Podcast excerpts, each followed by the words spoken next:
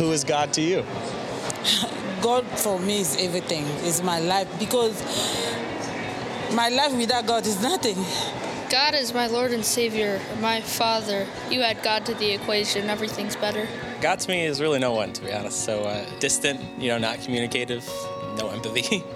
Para mí Dios es la persona a la cual tú no puedes ver, pero en la cual todos confiamos. Aclamamos a Dios cuando tenemos problemas. God is my father, somebody I pray to, talk to every day. God is a being greater than myself and greater than anybody else. God is people I meet and the experiences I have. I'm not really religious at all, so probably nothing. I don't believe in God.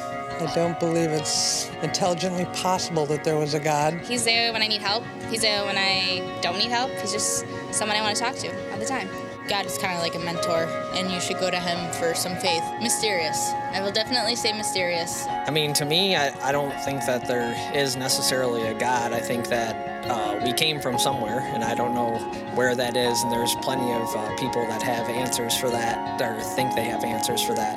But to me, having an invisible guy watch everything I do isn't uh, something I personally believe in. And as far as like any role or anything in my life, that's not something that uh,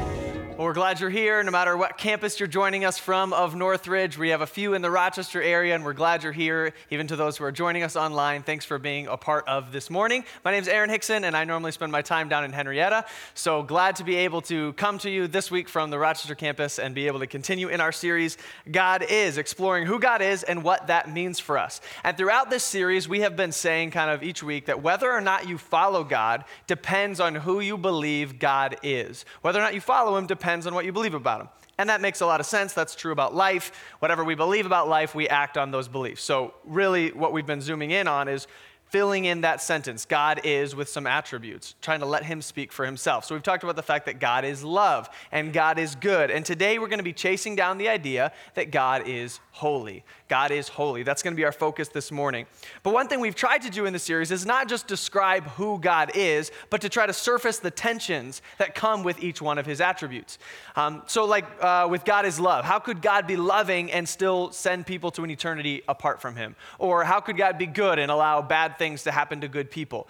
Um, and the idea of God's holiness has all of its own set of baggage that comes with us, with it. And so, um, before I even get around to defining what holiness is or whether or not God is that, I want to describe what I think is a normal reaction to the idea that God is holy. Uh, I think that a lot of us can think this way from time to time. And I think we don't hear God is holy when we think about this. I think many of us actually hear or we think that God is holier than thou. It's not that God is holy, it's that God is holier than thou. And what's the difference between those two sentences? Well, if someone says that you are holier than thou, they're probably not complimenting your commitment to moral values, right? Right? They're probably calling you a jerk. Uh, if it's like, you know, if you're at, I don't know, the break room at work or whatever, like wherever you eat lunch, and if somebody's being like an office hero and they bring in some Wegmans chocolate chunk cookies, does that ever happen? It happens from time to time where I work. It's good to work at the church. Um, but anyway, everyone's passing around the cookies. If it comes to you and you're like, oh, no, thank you, I'm, I'm not eating any cookies, it's like, okay, Mr. Healthy over here, holier than thou attitude. Um, which, by the way, that situation is ridiculous on a few levels. I recognize one of the reasons, I just want you to know that will never happen to me. Um, I will always eat all the chocolate chip cookies. that is my thing. Um, but anyway, you know what I'm talking about, right? Like holier than thou is just a way of saying that you're condescending or that you have like an air of like moral superiority about you. And so this can come up about what you eat or what you don't eat or you know what you wear, what you don't wear or what you watch or whether or not you recycle or whatever. It can come up in a lot of different areas. And we don't like people that are holier than thou right? That's, we don't like them. And we often put God in this category. We kind of hinted at it in the first week of this series with the guilt God, right? Do you remember the guilt God? The guilt God is the one he's just sitting up in heaven and he's all perfect and he's looking down at us and he's being all judgmental and he's just waiting for us to mess up so he can be like, gotcha, right? That's kind of like, that's the guilt God. That's what we think of. And this view of God, it's so common. It's so common that it's second nature for a lot of people. Um, it's like That little video that we played before the message, there's the guy at the very end who said that he just can't believe in a God. There's like an invisible guy watching him all the time, right? That's, that's the guilt God. That's what he's believing about God.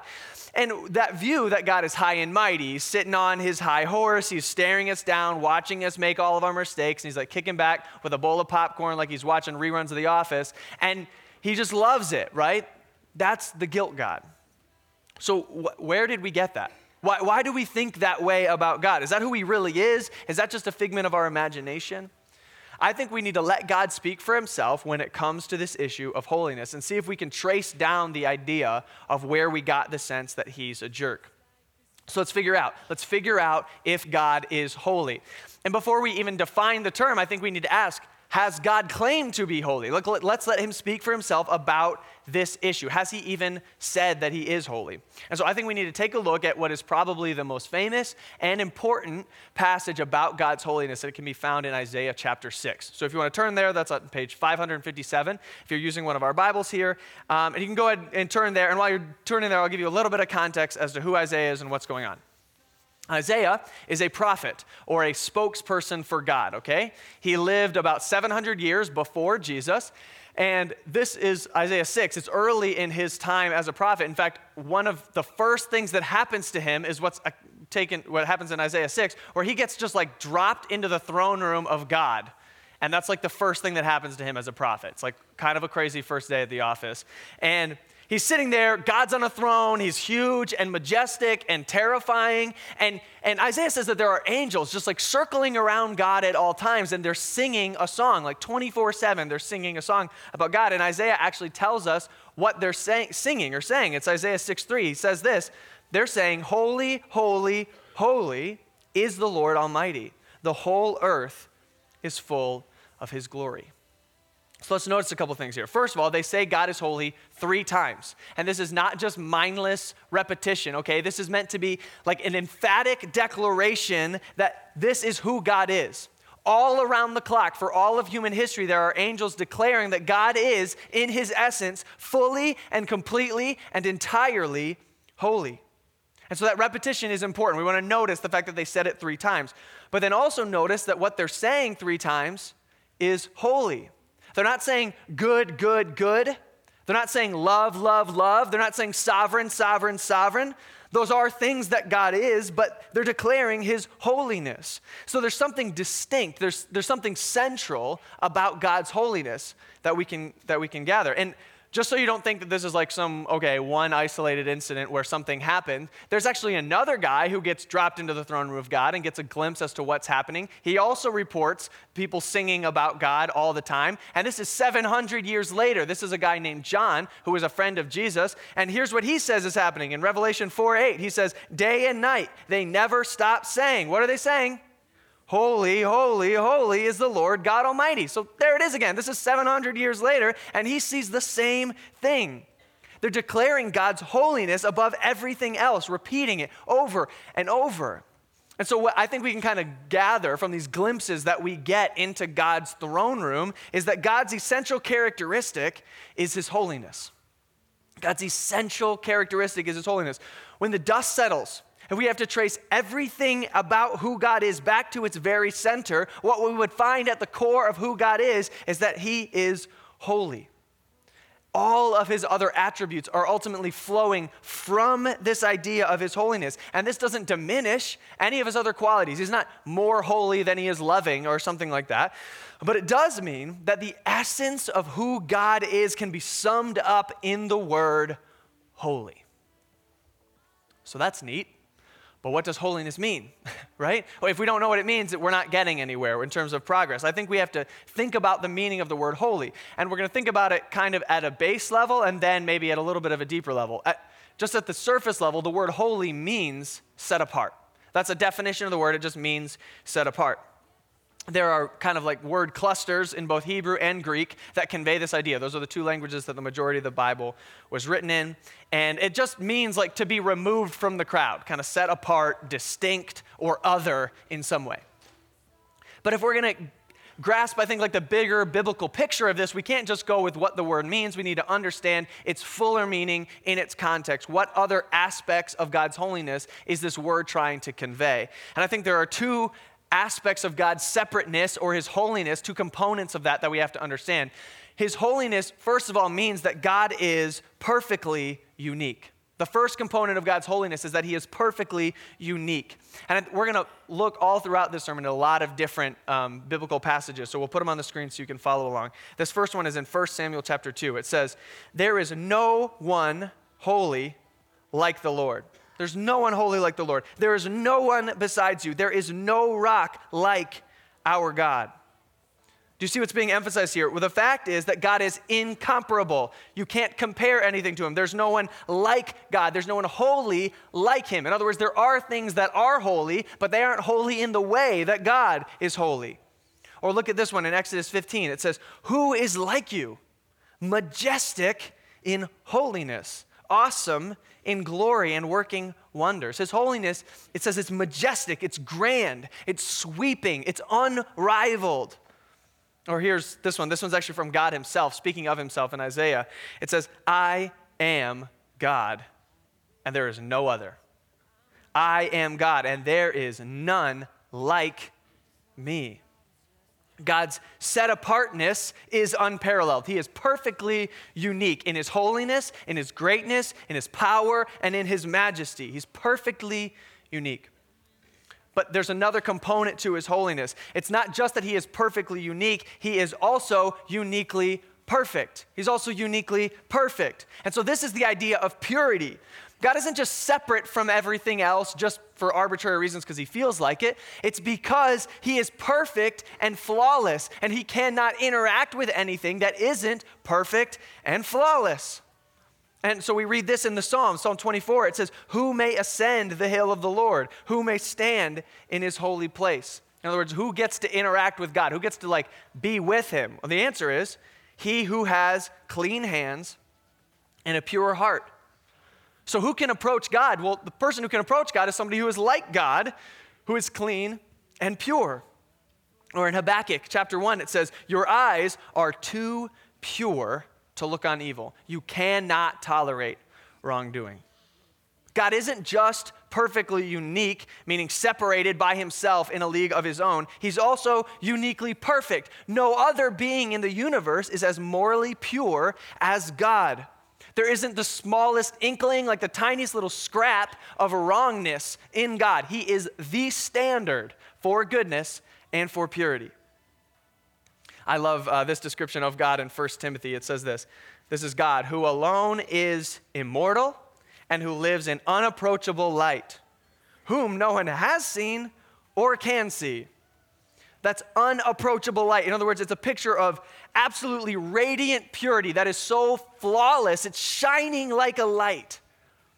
And so, do we see how these components of God's holiness are working together? He's perfectly unique. In other words, he's separate, he's unparalleled, but he's also uniquely perfect. He's pure and unadulterated. So there's kind of a, you know, my best description of what I could describe holiness to be. If we're trying to give God a chance to speak for himself, what does he claim to be in regards to his holiness?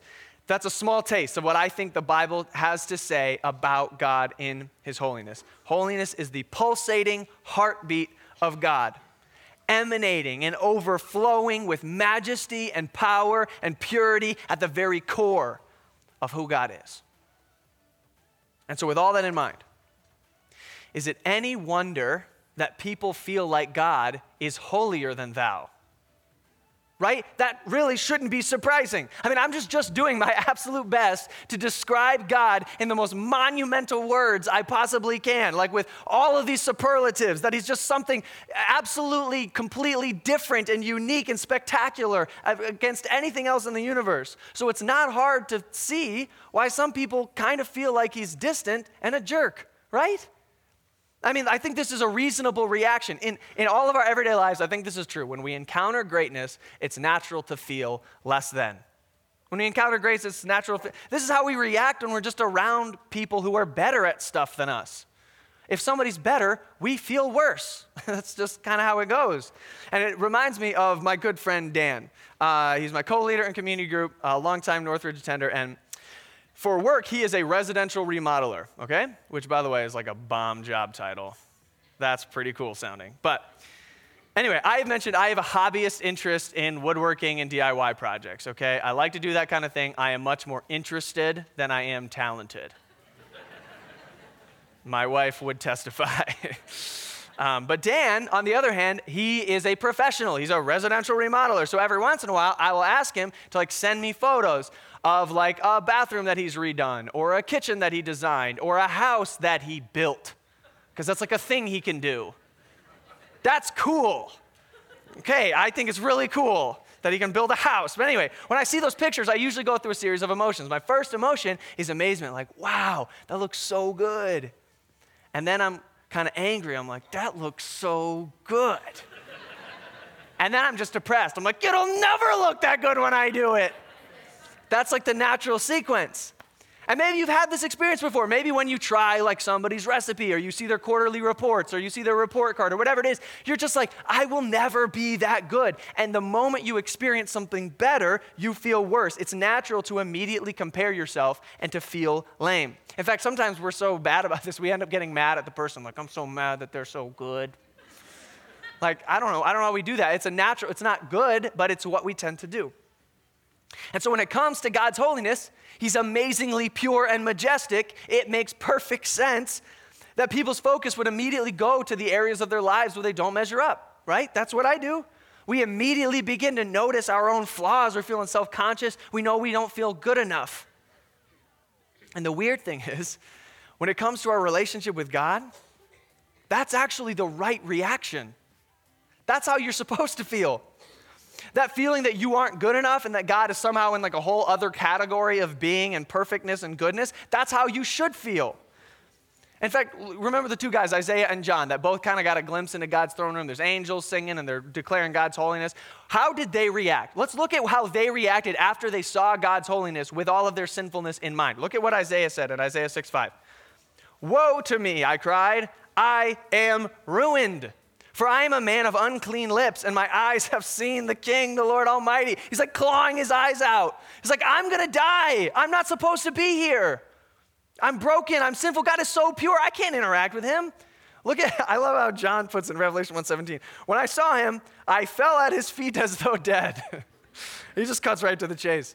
I mean, are you catching this trend? It's absolutely normal. In fact, it's actually appropriate to feel less than, to feel worthless, to feel unworthy when you get a sense, a sense of how perfect and holy God is. The two dudes in the Bible who got to see him thought they were going to die. So you might be thinking, wait a second, are we confirming the narrative that God's a jerk? And that he's like separate and distant and remote from us? Like, what, what are we doing right? Are we confirming that story that God, the guilt God is real?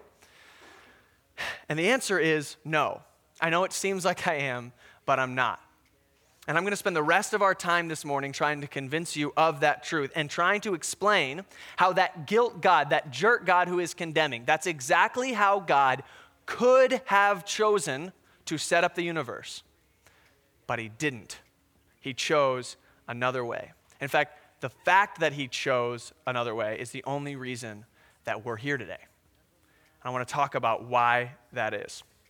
So here's the way I see it. First of all, if God is a perfectly holy God, which um, he, we, I think we've established at least he claims to be, okay? Whether or not you believe that that's true or you take the Bible seriously, whatever, he at least claims to be a perfectly holy God, okay? So God is perfect, and if we are terribly flawed, which I don't think I have to prove. I think we've all experienced that in ourselves and in our world that we are flawed. So God is perfectly holy, we are terribly flawed, and perfect holiness can't interact or have a relationship with sinful humanity.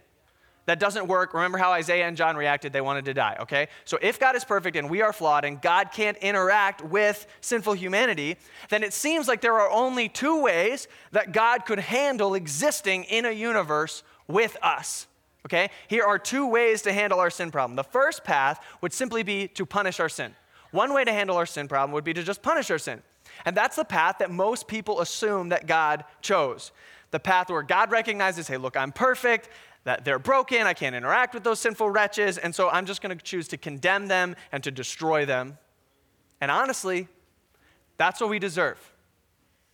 Humanity is so full of wickedness and violence and perversion. God would be perfectly justified in destroying the sin in and around us. I mean, if you think about a judge who sees and interacts with a guilty person, we're hoping that justice is served, that there's punishment involved, right? That's not just what we think about God, that's what we think about the human courts. So God would be perfectly justified in punishing us in our sin.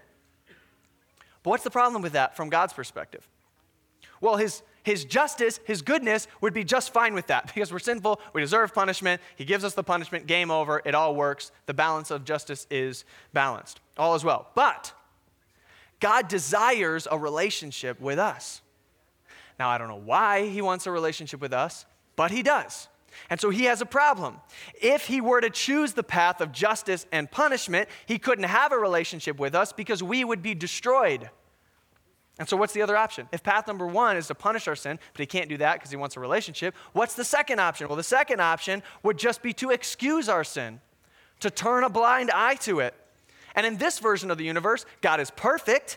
We are horribly flawed, but since God wants a relationship with us real bad, He chooses to turn a blind eye to all of our sin and faults and flaws, and we get to spend eternity interacting with Him and having a relationship with us, but He has to kind of spend the entire time just going like la di da di da di da di da and ignoring all of the violence and perversion and terribleness and wickedness that we already talked about.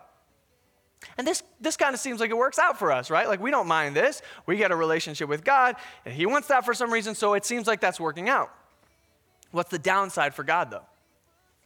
Well, for one, the downside is this isn't just or righteous at all. In this version of the world, all of the wrong stuff that has ever happened, it's not made right. There is no justice. This judge is letting all the guilty people go free, which, if they were doing that in our courts, we would probably have a problem, right? So, God is better than a human judge. He's a perfectly just judge. And so, He can't just let us off. That's not really an option. And so, He's stuck in this conundrum. What's He going to do? Is He going to punish sin? Well, we don't want that. Was He going to excuse sin? Well, He can't do that. By punishing sin, he's going to preserve his holiness and justice, but then he can't have a relationship with us. If he overlooks sin, that's great. We get a relationship with him, but he has to deny himself and his own nature. And so, do you see the position that this puts God in? There is a conundrum, a dilemma that God's holiness and our sinfulness creates in the universe. So, what is he going to do? Well, the amazing thing is that God created a third way. God created another way to deal with this problem. He, on his own, came up with a plan that both upholds his holiness and brings us into a relationship with him. It both maintains justice and it solves our problem. The Bible says it this way. I love this. It, rather than choosing one of those two options, he created a third way. It says this in Romans. He did it so as to be just and the one who justifies those who have faith in Jesus. What, what does this mean? Do you see that language that's coming through? There's a paradox of our problem right in that verse. God is just. In other words, he punishes sin and he maintains his holiness, but he also is the one who justifies. He is the one who goes and fixes our problem and draws us close to himself. How does he do this? How does he find another way to interact with us? How could a perfect God find a way to have a relationship with sinful humanity and not be tainted by our sin? And the way that the Bible says that he did it is through his son, Jesus. But what could Jesus possibly do that would turn us, broken humans, into something that God could have a relationship with? What would he be able to do that would allow God to maintain his justice? And here's how we did it. We have some of the most beautiful words in the Bible in 2 Corinthians chapter 5. They say this that God made him who had no sin to be sin for us, so that in him we might become the righteousness of God. I'm, going to read that again. I think this is amazing. God made him who had no sin to be sin for us, so that in him we might become the righteousness of God. And I just want to unpack this for a minute because I don't know that we recognize the significance of what that says. That solves the riddle. That fixes the paradox of God's problem, how a holy God can interact with sinful people. It says, God made him. That's Jesus, okay? So God made Jesus who had no sin. So Jesus is without sin. In other words, he is holy. He's God. He's perfectly unique. He's uniquely perfect. And so we have a perfect being. God made him, perfect being, to had no sin in order to be sin for us. How did God make a perfect being sin for us? Well, what we know is that God is a just judge who needed to punish sin, right? But if he punishes us for our sin, he can't have a relationship with us because then we would be dead. So what did he do? Well, he took his perfect son and he put our sin on his account. And then he now took his son, who was full of sin, and put him on a Roman cross and poured out all of his wrath, all of his anger, all of his holy justice towards sin. He poured it all out on his son Jesus, not unto us, not the ones who deserved it, onto his son, the perfect one who temporarily took on all of our sinfulness. So Jesus became sin for us. And then what happens to us? What do we get back from Jesus? We already gave him our sinfulness. What's he going to give us in return? God already poured his anger out on that sinfulness. What's he going to give us? It says that so that in him we might become the righteousness of God. What does that mean? That means that we give our sinfulness to Jesus, and what he gives us in return is his perfect, sinless holiness. It's as if he takes off his robe of perfection, puts it aside for a second, takes our sinfulness, puts it on, dies the death, absorbing the wrath of God on our behalf with our sinfulness on, picks up his perfect sinlessness and hands it back to us. That's the way that this works. He picks up his robe of holiness and in exchange gives it to us. And so this verse contains the solution for how a terrifying and perfect God could end up having a relationship with his sinful creation. He did it by giving us His holiness, by wrapping our sinfulness in His perfection, by giving the full dose of punishment that was for us to a substitute who had no debt to pay. And so, family, without this exchange, God would be required to be judgmental and distant and condemning because his holiness would compel him to be. The only way to overcome the barrier that existed came at great personal cost to God, and he had to give up his own perfection. That was the only way around his perfection. And so the only way this works is through Jesus. The third way is not to excuse our sin, it's not to just punish us for our sin. The third way is to pay for our sin. You could say it this way that through Christ, God can keep his standard and keep us close. God can keep his standard of holiness and bring us close to himself.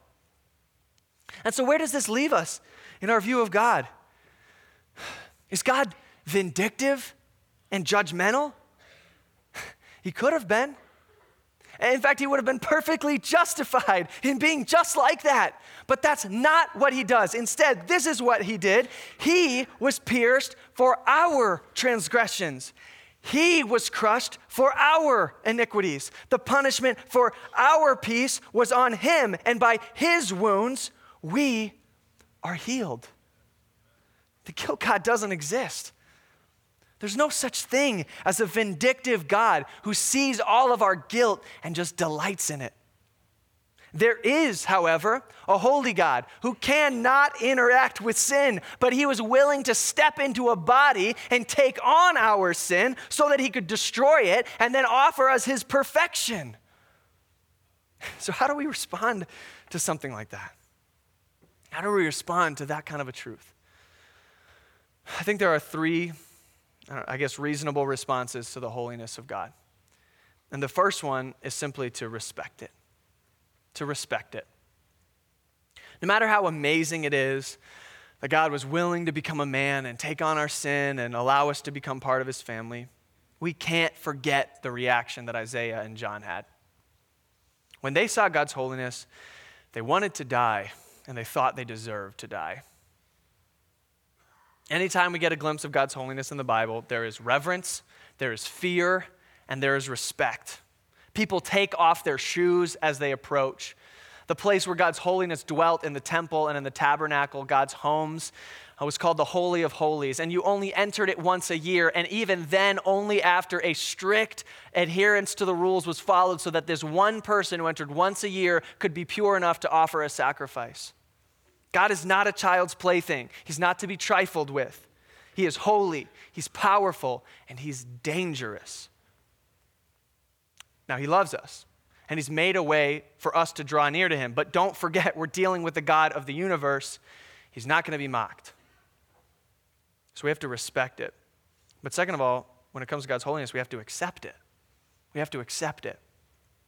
Remember that exchange we talked about where Jesus takes our sin and we get his holiness? That is something that absolutely must occur for every single person who would like to have a relationship with God. Perfection is not something you can earn. You're not going to sew your own robe of perfection and goodness. You are given it by Jesus by placing your faith in Him, by turning your life over to Him in surrender. You need that holiness. You need it bad, and you can't earn it. If you don't receive the holiness that Jesus offers, then the punishment that He took on the cross wasn't your punishment. And so rather than God punishing your sin through Jesus on the cross, you have to bear your punishment on your own. You don't want that. We don't want that for you. That's why we're here, that's why we exist is to tell people about how they can receive the holiness that they so desperately need. So please don't leave any of our locations today, no matter where you're watching from or online. Please talk to someone. Talk to the person who invited you, who sent you the link, whatever you have to do. Please don't wait to accept the holiness that God offers. So, the final response we need to respect it, we need to accept it, and we need to chase it. We need to chase it. What do I mean? How do we chase after holiness? Didn't Jesus give us our holiness? Aren't already wearing the robe of his perfection? Why should we have to chase after holiness? Well, here, as Christians, is where another paradox enters the picture for us. We have to come to understand the difference between our position and our practice. Our position and our practice. If you're a Christ follower here today, I have good news. You have been given perfection through Jesus. When God looks at you, He doesn't see your sin, He sees Jesus. He sees His perfection and His holiness. So technically, your standing with God is perfectly stable, it's perfectly secure. You already have all of the holiness you need. That's great news. But then, if you look at your life, or if you look at my life, what you're gonna find is that we are far from perfect. There's a whole lot of unholiness going on inside of me. And so, what do we do with that tension? Well, this is where spiritual growth comes into play. Christians are on a lifelong journey of resting in the perfection that we've been given while simultaneously pursuing a life that reflects that perfection. I love what Hebrews says. Hebrews 12, it says, Make every effort to what? Live at peace with everyone. In other words, don't let people think God is holier than thou because you're holier than thou. And to be holy make every effort. We should be striving to be holy, just like God is holy, perfect, and without flaw. But what we have to recognize is that we will constantly make decisions that make us fall short of that standard. And so it's going to be easy to begin to feel like we have to earn the holiness back. Like that our motivation should be to just try harder or to be better or to like find that robe of holiness we were given and try to like scrub it off. But the process of becoming more holy, of becoming more set apart, or the fancy term is sanctification, that process is a process of striving to live in practice what we've been given in position. It's a process of learning to live in practice what we've been given in position. Another way is to say that we need to accurate, accurately reflect in our lives what we've been given in God's eyes to accurately reflect in our lives what God has given, I mean, what we are been given in God's eyes. So for Christians, we find ourselves in this weird position of having deep gratitude for the perfection we've already been given, but needing deep motivation to find the pockets of unholiness in our life and purge them out. So, which one do we need to focus on this week? Which one? Do you need to alter your view of God? Maybe you've seen him as vindictive and judgmental and distant. I hope you can see that's how he could have been, but he is incredibly gracious and loving, has made a way for you to know him. Or maybe you have the opposite problem. Maybe you've lost sight of the majesty and the perfection of God. And it's been real casual. And you need to you need to go back to remembering the truth of how lofty, how other, how holy our God is and how incredible it is that something that perfect would choose a relationship with us. Or maybe you just have areas of your life, like I do, um, where we're not meeting the standard of holiness that God has set for us. Is it in what you watch, what you say, who you hang out with, how you live, who you date? What needs to change in your life to become more like Christ, to better reflect His holiness, to better reflect the position that you've been given. Or maybe for you, you need to accept God's gift of holiness for the very first time.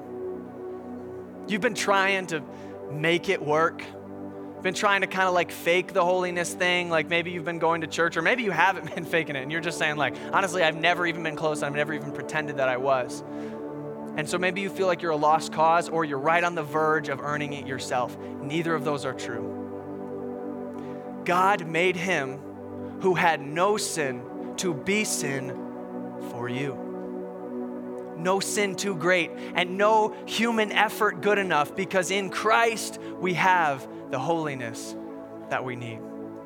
So, regardless of where you're coming from today, I, th- I hope that you can begin to thank God for his work in your life. Thank God for his holiness. Despite the fact that it separated us from him, he was willing to bridge that gap. And maybe as we all head to group this week and we're talking about the areas of our life, we need to identify specifically where holiness is very clearly not happening. And not try to manufacture some spiritual growth or try harder, but to rest deeper into the holiness we've already been given and allow that to motivate us to a life that pleases God. Would you pray with me?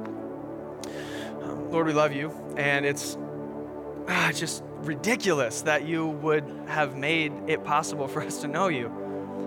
I mean, the gap is way too big between us and you.